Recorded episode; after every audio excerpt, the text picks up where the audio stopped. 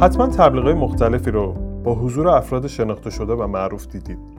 مثل آقای مهران مدیری در تبلیغ فروشگاه رفاه و یا آتیلا پسیانی در تبلیغات چای گلستان یا حضور خانم بهنوش بختیاری در تبلیغ برندهای متعدد.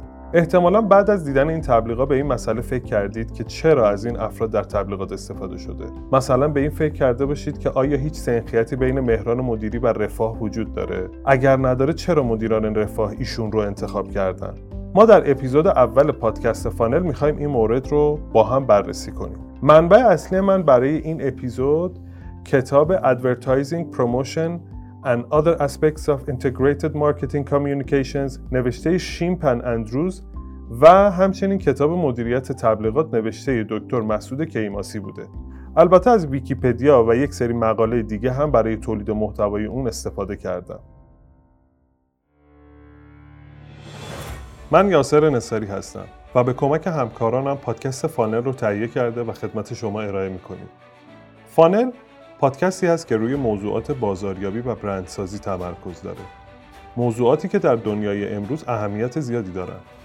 ما توی این پادکست محتوای علمی و عملی رو از منابع دست اول و قابل اتکا با زبانی راحت و عملیاتی به شما عرضه می‌کنیم تا بتونیم توان شما رو در دنیای پر از پیچیدگی کسب و کار بالا ببریم.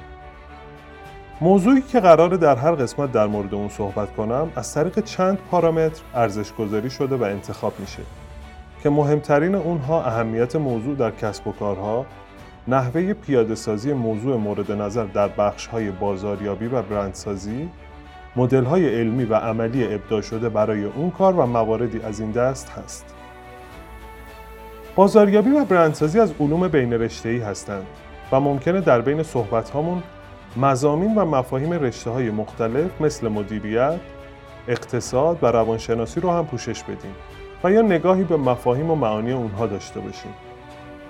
در هر قسمت منابع اصلی رو معرفی می‌کنم تا اگر دوست داشتین برای مطالعه بیشتر به اونها مراجعه کنید و اطلاعات بیشتری به دست بیارید.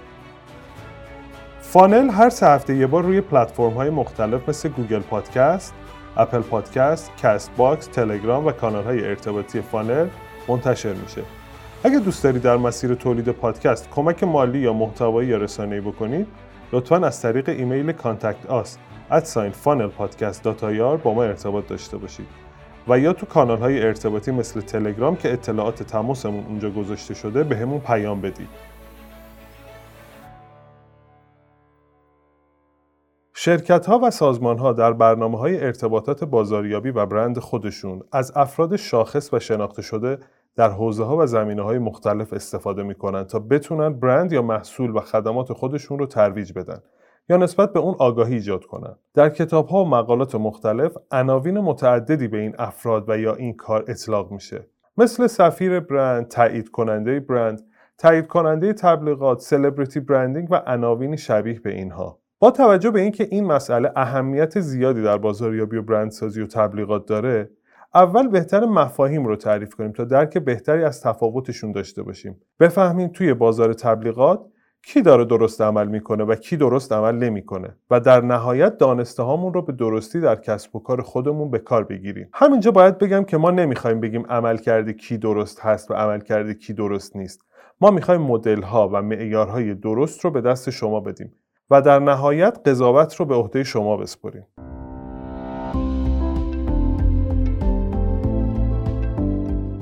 سفیر برند شخصیتی است که به صورت مداوم تصویر، محصول، خدمات و یا هویت یک برند رو ترویج می‌کنه. منظور از این که میگیم به صورت مداوم اینه که در بازه های زمانی مشخص و در رسانه های تعیین شده و با توجه به مخاطب این کار رو انجام میده. در واقع یک سفیر برند از قدرت اجتماعی خودش برای تقویت آگاهی از برند و تجسم ارزشها و مأموریت برند استفاده می‌کنه. سفیر برند ارتباط پیوسته با برند داره و در برنامه های ارتباطی برند حضور و تأثیر فعالانه ای داره. سفیران برند ارتباط نزدیک و البته شخصی با برند ایجاد می‌کنند و داستان خودشون رو با اون برند می‌سازن. به نظرم با همین توضیحات باید متوجه شده باشیم که آدم معروف لزوما سفیر برند نیست. یعنی هر وقت دیدیم که از آدم معروفی در تبلیغات استفاده شده معنیش این نیست که اون آدم سفیر برند هست. الان این سوال پیش میاد که خصایص سفیر برند چیست و اصلا چطوری قابل تمایزه؟ اول اینکه سفیر برند در دسته رهبران فکری جا داره. رهبر فکری کسیه که در زمینه خاص قدرت اظهار نظر داره و یا صاحب نظره و دیگران به حرفها و نظرات اون شخص در یک زمینه خاص احترام می‌ذارن و دنبال روی اون هستن. رهبران فکری معمولا متخصصین یک حوزه اشخاص خردمند صاحب نظران و افرادی از این دست هستند مثلا آقای صادق زیبا کلام یک رهبر فکری در دنیای سیاست ایران هست. و یا آقای بیل گیتس در دنیای فناوری و نوع دوستی یک رهبر فکری هست. باید توجه داشته باشیم که یک شبه نمیشه رهبر فکری شد. افرادی که در حوزه های خودشون رهبر فکری هستند سالها مطالعه و تحقیق داشتند، کارهای تأثیرگذار انجام دادند و دانش جدید در اختیار دیگران گذاشتند. آقای گیتس در سال 2015 توی یه سخنرانی تد به موضوع ویروس های دنیاگیر اشاره کرده بود اما شاید خیلی از افراد درستی و یا صحت اون رو در اون زمان درک نکردند. اما بعد از دنیاگیری کووید 19 یا همون پاندمی کرونا خیلی ها گفتند که گیتس پنج سال پیش این هشدار رو داده بود. اما کسی گوشش بدهکار نبوده و اونو جدی نگرفته. بعد از این اتفاق هرچی آقای گیتس در مورد پاندمی ها بگه به صدر اخبار میاد و همه گوش میدن که ایشون چی میگه. اگر واژه گیتس رو به همراه واژه pandemic در گوگل جستجو کنید می‌بینید که چقدر به حرفای ایشون در مورد دنیاگیری بعدی اهمیت داده شده و به هشدارهای ایشون توجه دارند این یعنی رهبر فکری.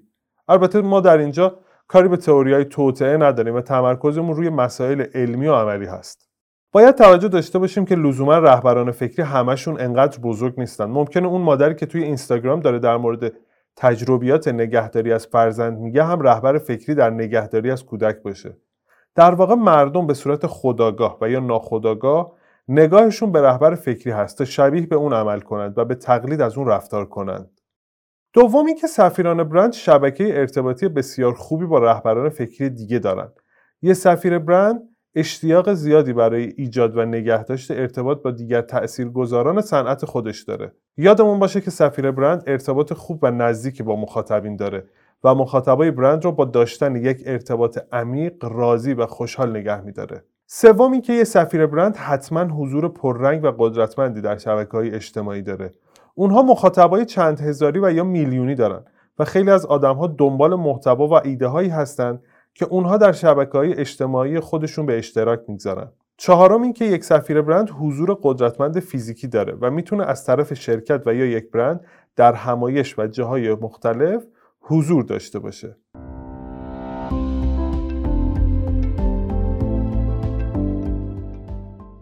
فرق اساسی که یک اینفلوئنسر، سلبریتی و یا تایید کننده برند یا brand endorser با یک سفیر برند داره اینه که یک سلبریتی و یا اینفلوئنسر ممکنه چندین برند رو تبلیغ کنه. اما سفیر برند هیچ وقت این کارو نمی‌کنه. در واقع اینفلوئنسر و یا سلبریتی در زمینه اون محصول و یا برند متخصص نیست و صرفا از شبکه ارتباطی گسترده‌ای که داره برای ترویج محصول و یا برند استفاده می‌کنه.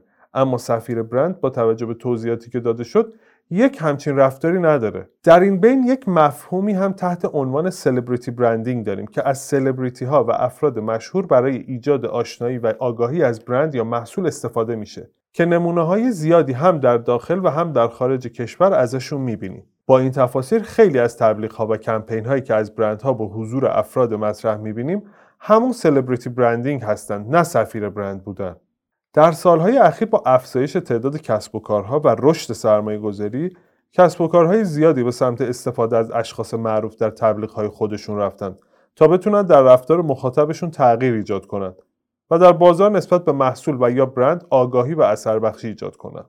به طبع این موضوع در ایران همین اتفاق رخ داده و می‌بینیم که از افراد مشهور در تبلیغ استفاده میشه.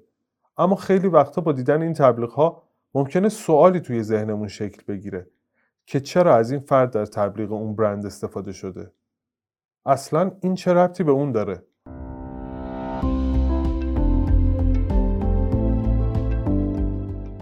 باید توجه داشته باشیم که بیش از 90 درصد این استفاده ها در دستبندی تایید کننده های برند یا برند ایندورسرز قرار می گیرند. بر اساس مطالعات هربرت کلمان که استاد تمام رشته اخلاق اجتماعی و روانشناس و استاد مدعو به دانشگاه هاروارد هست سه ویژگی بنیادین برای تأثیر پذیری مخاطب در مواجهه با یک فرد شناخته شده و یا سلبریتی که داره برند یا محصولی رو تبلیغ یا تایید می‌کنه وجود داره. این سه تا ویژگی عبارتند از اعتبار و جذابیت و قدرت.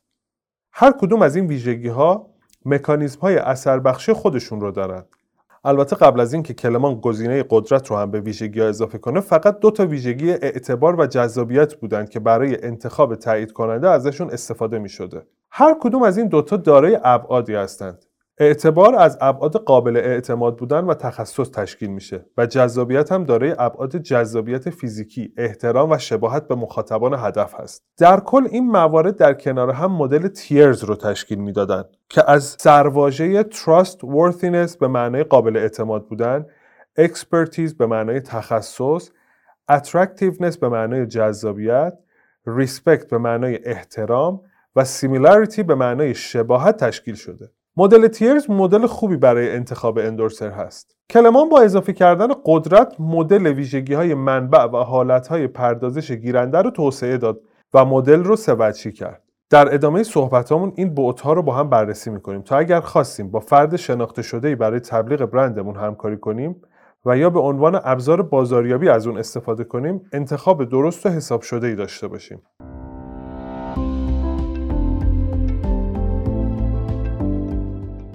دو ویژگی مهم اعتبار منبع قابل اعتماد بودن و خبرگی اون هست. منظور از قابل اعتماد بودن صداقت و باورپذیریه. قابل اعتماد بودن شخصیت تبلیغاتی منعکس کننده این واقعیت که دیدگاه و نظر اون در مورد برند تعیین شده برای مخاطب باور کردنی خواهد بود و مخاطب گفته های ایشون رو باور خواهد کرد. میزان قابل اعتماد بودن یک منبع مبتنی بر برداشت مخاطب از انگیزه های حمایتی ایشون از برنده. اگر مصرف کننده ها باور داشته باشند که حضور شخصیت حاضر تو تبلیغ فقط به دلایلی مثل انگیزه های مالی و منافع شخصی بوده حرف های اون رو در تحسین و تعریف از برند باور نمی کنن. تایید کننده ها که به انگلیسی اندورسرز گفته میشن نباید سعی کنن که مخاطب رو اقوا کنن و یا فریب بدن و نباید طوری عمل کنن که مخاطب احساس کنه عملا داره فریب می‌خوره. جنبه دوم اعتبار شخصیت تبلیغاتی تخصص و خبرگی اون هست. منظور از تخصص و خبرگی دانش، تجربه و یا مهارت لازم در منبع برای احراز صلاحیت تایید برند از نظر مخاطبه. برای درک بهتر به این مثال ها توجه کنید. حتما دیدید که برندهایی مثل نایک و آدیداس یا همون نایکی که برندهای ورزشی هستند از بازیکنان مطرح توی رشته های ورزشی مثل فوتبال، تنیس، گلف، بسکتبال و رشته های ورزشی دیگه استفاده می‌کنن. این اتفاق به خاطر تخصص و خبرگی اون افراده که در نهایت باعث اثرگذاری روی رفتار مخاطب و بیننده میشه. یکی از موفق ترین نمونه های استفاده از بازیکنان استفاده از مایکل جردن در محصولات نایکی است که بعدا توی یکی از قسمت های پادکست که برای کمپین های موفق تبلیغاتی هست در مورد اون توضیح میدم. جنبه سوم جذابیت یا physical attractiveness هست که بیشتر attractiveness گفته میشه و منجر به اثر بخش تبلیغ میشه. باید توجه داشته باشیم که منظورمون از جذابیت فقط جذابیت فیزیکی نیست. اما مصرف کننده ها دنبال ویژگی های دیگه مثل مهارت های فکری، ویژگی های شخصیتی، سبک زندگی، قابلیت های ورزشی و مواردی از این دست تو فرد میگردن تا اثرپذیری داشته باشن. وقتی منبع از نظر مصرف کننده جذاب باشه گفتههاش قانع کننده تره و به احتمال زیاد افراد رو تحت تأثیر نگرش، رفتار، علایق و یا ترجیحات خودش قرار میده. دلیل حضور بعضی چهره های معروف ایرانی مثل محمد رضا گلزار و بهرام رادان توی تبلیغات علاوه بر موفقیت در حرفشون جذابیت های ظاهری و فیزیکیشونه تحقیقات نشون داده که هرچی چهره تبلیغاتی جذابتر باشه موفقیت تبلیغ هم بیشتر میشه. که البته این اتفاق حالت برعکس هم داره. یعنی اگر جذابیت چهره تبلیغاتی کمتر باشه موفقیت تبلیغ هم کم میشه. جنبه بعدی که می‌خوام در موردش صحبت کنم احترام هست. احترام نشون دهنده کیفیت قابل تحسین و یا محترم بودن منبع با توجه به شخصیت و دستاوردهای شخصی اونه. جذابیت فیزیکی ممکنه که به عنوان جنبه شکلی و تصویری یک ویژگی جذابیت کلی محسوب بشه. اما احترام یک عنصر کارکردی و یا اساسیه. بعضی اوقات معلفه های کارکردی از معلفه های شکل دهنده مهمترن. افراد مشهور به خاطر توانایی هاشون توی بازیگری قابلیت های ورزشی جذابیت شخصی حضور پررنگ تو مسائل اجتماعی مثل محیط زیست مسائل سیاسی و جنگ و صلح و البته داشتن برخی ویژگی دیگه مورد احترام قرار می‌گیرن بکسور قدیمی آقای محمد علی کلی که تو سال 2016 درگذشت یکی از نمونه های مجسم از افراد مورد احترام و مشهور در جهان بود که این احترام و شهرت رو مدیون مهارت های باور نکردنی ورزشی و موزگیری های سیاسی و اجتماعیش بوده. جمشید مشایخی و پروفسور مجید سمیعی هم از جمله شخصیت های مورد احترام و محبوب تو ایران هستند که بعضی اوقات توی رویدادهای اجتماعی حضور پیدا می‌کنن. حمایت شدن برند توسط یک فرد مشهور و دوست داشتنی به افزایش ارزش ویژه برند از طریق اثرگذاری مثبت روی باورها و نگرشهای مصرف کننده ها منجر میشه. آخرین بود و جنبه سیمیلاریتی همون شباهت است که نشون دهنده میزانیه که یک منبع از نظر ویژگی مثل سن، جنسیت، قومیت و یا مواردی از این دست شبیه مخاطبانشه. شباهت جنبه بسیار مهمیه چون مردم با افرادی که با اونها از نظر برخی ویژگی ها و یا صفات مشترک هستند بیشتر ارتباط برقرار می‌کنن. تحقیقات نشون داده که هماهنگی بین شباهت های مخاطبین و تایید کننده ها برای محصولات و خدماتی که مخاطبین اونها مطلوبیت ها و ترجیحات نامتجانسی دارند اهمیت بیشتری پیدا می‌کنه. به عنوان مثال از اونجایی که افراد بر اساس علایقشون در رستوران فیلم و پوشاک بسیار رفتار متفاوتی دارند اگر فرد تایید کننده با مخاطبان شباهت داشته باشه انتظار میره تاثیر بسیار بالایی روی نگرش ها و انتخاب افراد داشته باشه.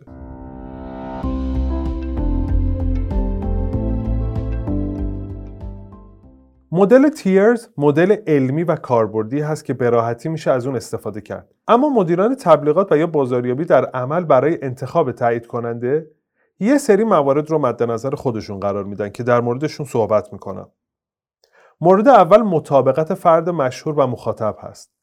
اساسا یه تایید کننده باید به خوبی با بازار هدف برند مطابقت داشته باشه. اولین سوالی که یک مدیر برند و یا تبلیغات در هنگام انتخاب این فرد به اون پاسخ میده اینه که آیا اصلا ارتباط مثبتی بین مخاطبان و این فرد وجود داره حضور شکیل اونیل لبرون جیمز آلن آیورسون و بقیه ستاره های بسکتبال توی تبلیغ کفش های بسکتبال به شدت مورد تایید مخاطبای جوون این نوع کفش ها قرار گرفت جوونایی که علاقه زیادی به حرکات اسلام دانک، پرتابای بلند و توپ دزدی توی بسکتبال داشتن. مورد دوم مطابقت فرد مشهور و برند هست. باید رفتار، ارزشها، ظاهر، برخورد و آداب افراد مشهور با تصویری که از برند قراره در تبلیغات ساخته بشه همخونی داشته و تو اون راستا باشه. مدیر بازاریابی شرکت لوازم آرایشی و بهداشتی الیزابت آردن در مورد دلیل انتخاب کاترین زتا جونز برای تبلیغ برندش میگه کاترین یه زن زیبا و موفق تو زندگی حرفه‌ای و شخصیشه. در ضمن اون یه مادره. اینها دقیقا همون تصویری که می‌خوایم تو تبلیغ داشته باشیم. مورد سوم اعتبار فرد مشهور است. اعتبار فرد مشهور یکی از مهمترین دلایل انتخاب اون برای حضور توی تبلیغه. افرادی که مخاطبان به داشتن آگاهی و علم اونها ایمان داشته باشن بهتر می‌تونن افراد رو به خرید محصول و یا خدمت ترغیب کنن. مورد چهارم هم جذابیت فرد مشهور است. تو انتخاب فرد تایید کننده در تبلیغات مدیران جنبه های مختلف اون رو ارزیابی می‌کنن. این جنبه های مختلف در کنار هم می‌تونن عنوان جذابیت رو به خودشون بگیرن. فرد انتخابی باید نمره خوبی توی معلفه های شکل دهنده جذابیت به دست بیاره و به عبارتی علاوه بر جذابیت فیزیکی از احترام و شباهت لازم هم برخوردار باشه و توان رقابتی با چهرهای تبلیغاتی رقبا رو هم داشته باشه.